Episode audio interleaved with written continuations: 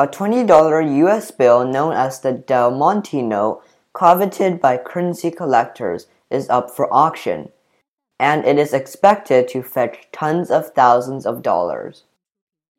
The 1996 banknote features a Del Monte fruit sticker with the produce code 4011 for bananas. The sticker somehow ended up on the bill in the middle of the printing process, and as a result, a portion of the treasury seal and a serial number is printed over it. Whenever we see something applied to a banknote, it's almost always applied afterwards. Kids put stickers on their banknotes, said Dustin Johnston.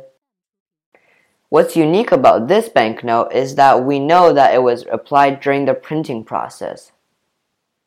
The Del Monte note will be auctioned off on January 22nd, and the auction will be streamed on Heritage Auctions website.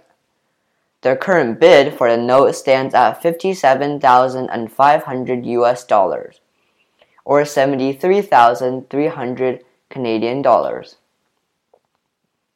Once a buyer's premium is applied, the total cost comes to 69,000 US dollars or 88,000 Canadian dollars.